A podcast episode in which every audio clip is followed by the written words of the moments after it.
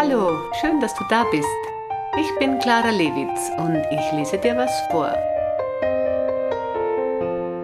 Dieses Mal ein Gedicht über den Frühling von Eduard Mörike. Es heißt Er ist's.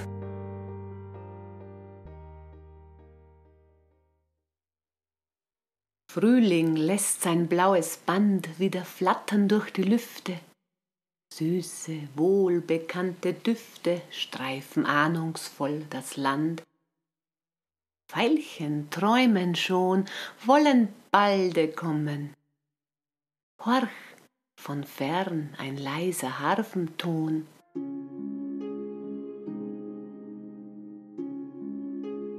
Frühling, ja, du bist's, dich hab ich vernommen.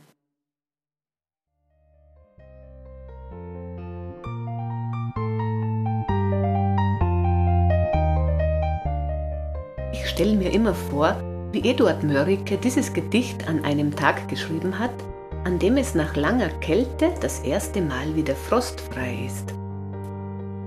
Du machst in der Früh die Tür auf und stellst fest, die Luft ist anders.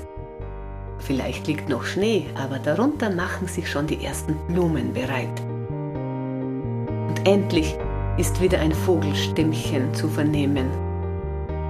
Das Eis ist gebrochen. Du atmest tief ein und spürst, ja, es ist Zeit für den Frühling.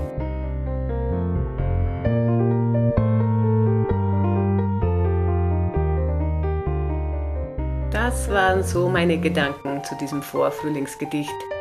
Gebt bitte eine Bewertung ab, wenn es euch gefallen hat. Ich freue mich auf das nächste Mal. Danke und bis bald.